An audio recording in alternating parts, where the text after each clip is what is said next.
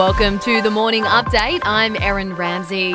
Nearly all COVID restrictions have been lifted in Victoria. Density limits have been removed at all venues, and masks are only needed in some settings. However, those who are not vaccinated will remain locked out of non essential retail and hospitality venues. Premier Daniel Andrews says Victorians should be proud of the vaccination rate they've achieved. We'll pass through that 90% mark. Uh, that is critically important to keep individuals safe, to keep families and communities safe, to get us open and to keep us open.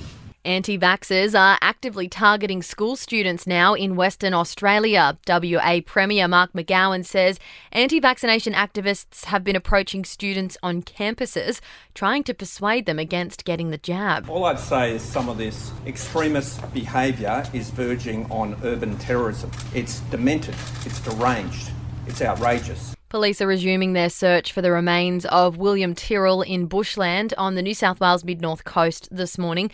Day five of the search is taking place around a kilometre from the home at Kendall, where he was last seen in 2014. High tech equipment failed to find any evidence under the concrete floor of a garage at the property or in a garden bed below a balcony, where it was thought that the three year old may have fallen. It seems Aussies are keen to learn a trade, with the number of those taking up apprenticeships hitting an all time high.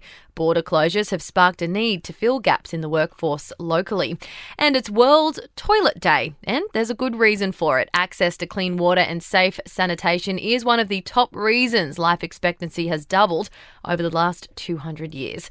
To sport, the A League season kicks off tonight with Premiers Melbourne City up against the Brisbane Roar. Tomorrow, Western Sydney face Sydney FC, Western United take on Melbourne Victory, and Perth go up against Adelaide. Australian wicketkeeper Matthew Wade has revealed he was under an injury cloud in the lead up to the T20 World Cup final. Wade hurt himself during the final training session and was worried he could miss the decider, which the Aussies went on to win. And Australian Ash Barty will finish the year as the world number one women's tennis player for a third consecutive time.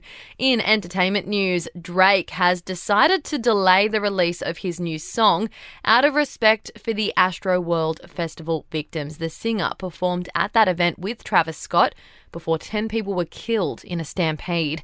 Kim Kardashian has flown members of the Afghan women's youth soccer team and their families to safety in the UK.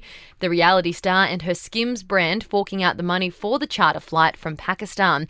And Madonna's former Miami mansion has hit the market for over $31 million. The seller a German shepherd named Gunther, who inherited the property along with a $500,000 fortune. That's your latest from the Nova podcast team. We'll see you this afternoon for another episode of The Update.